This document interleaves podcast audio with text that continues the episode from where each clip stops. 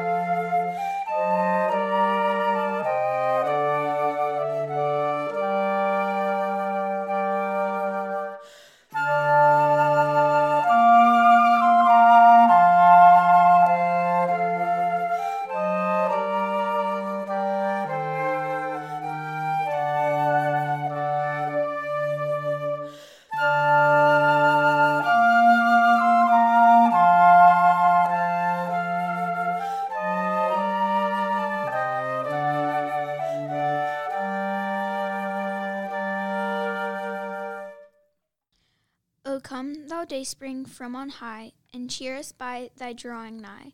Disperse the gloomy clouds of night, and death's dark shadows put to flight. Rejoice, rejoice, Emmanuel shall come to thee, O Israel. How can this be? Another COVID Christmas.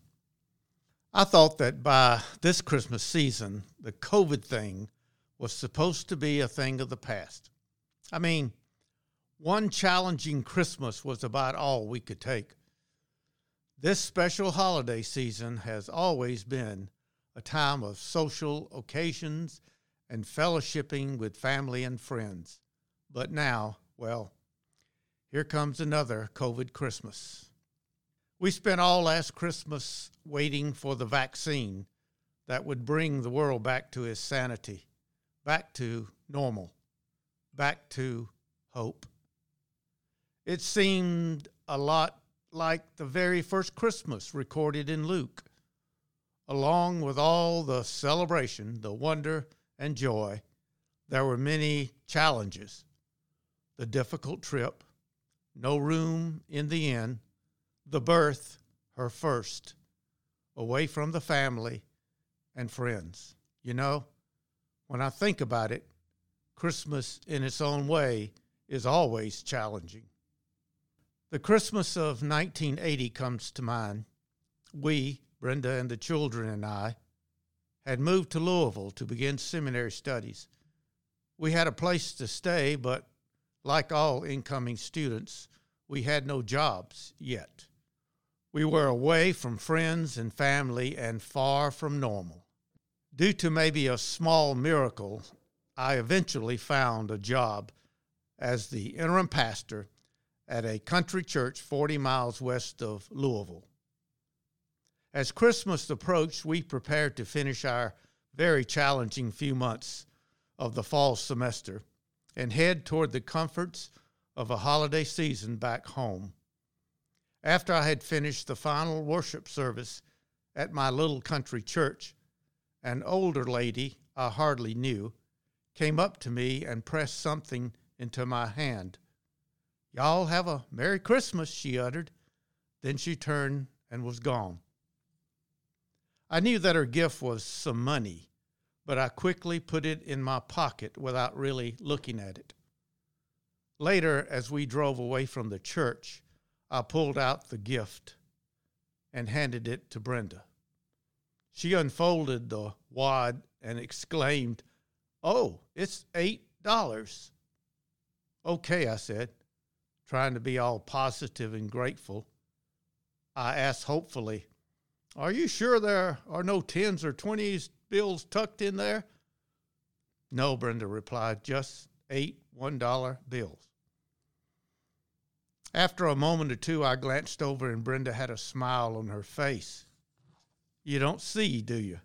You don't understand. Silence. The kind that shouts, something important is happening here and you don't have a clue. Then Brenda exclaimed, you see, that lady has very little to give. In fact, her only income comes from selling eggs. Life for her is very challenging, and she literally gave us what she had. Slowly, the light came on. Even during her struggles, this lady celebrated the hope of Christmas by giving. The gift was not great or beautifully wrapped, just a wad of eight one dollar bills. But maybe it was the most meaningful gift I ever received. Yes, COVID has been and is a time of challenge. During this time, we have all felt the pain of life and death. At moments, we have all struggled to hope. Yet the joy of Christmas goes on. We endure the inconvenience of mass social distancing, seclusion, or separation from life as we have known it. And through it all, if we reach down deep in our pocket, we have found and will find eight crumpled one dollar bills. A Savior still dwells among us. There are family and friends who still graciously love us and are willing to receive our love. The hope still remains.